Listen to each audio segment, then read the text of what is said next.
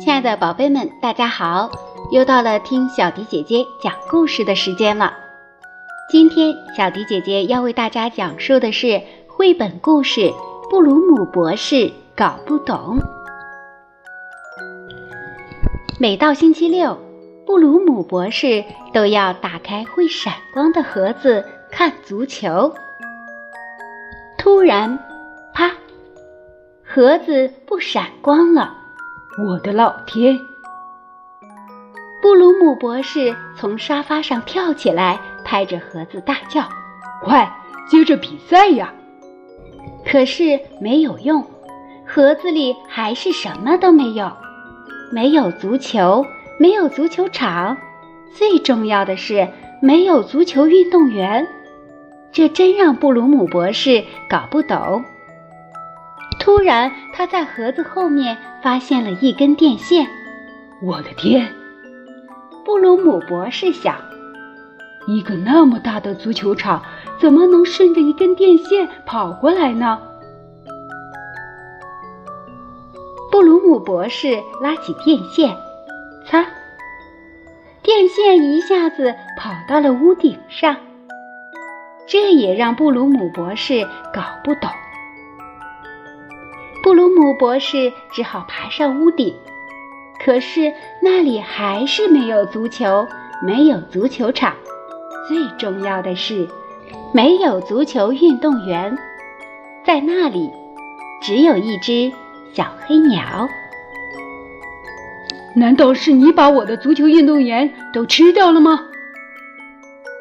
鲁博士大声地吼着，由于太激动。他从屋顶上摔了下来，砰！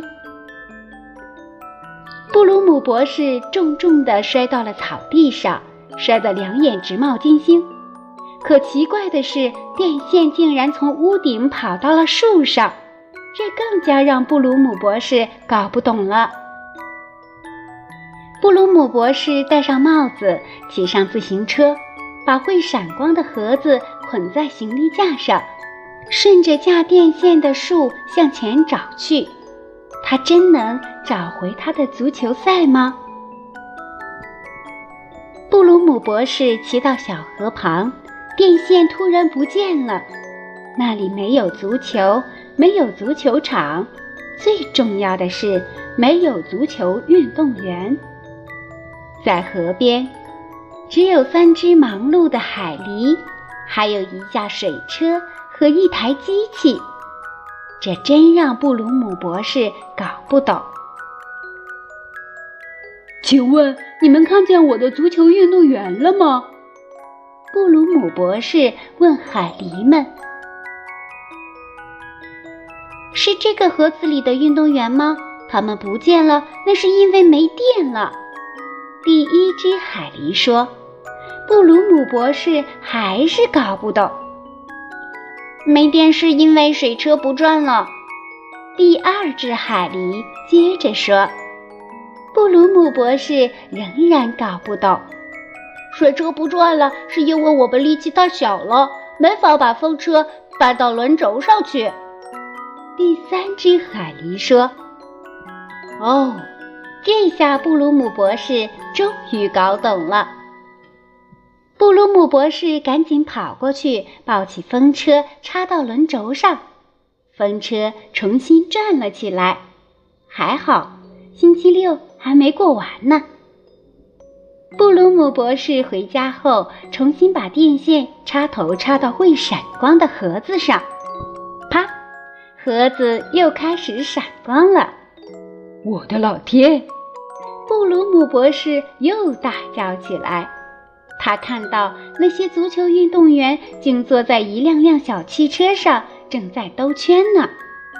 这又让布鲁姆博士搞不懂了。不过没关系，赛车刚好也是布鲁姆博士喜欢看的哦。小朋友们，这就是小迪姐姐今天为大家讲述的《布鲁姆博士搞不懂》。小朋友们，如果有自己想听的故事，记得给我们留言，写下你的名字和想听的故事，就可以听到小迪姐姐专门为你讲述的故事了。今天就到这里了，小迪姐姐期待大家的留言，我们下期节目再见吧。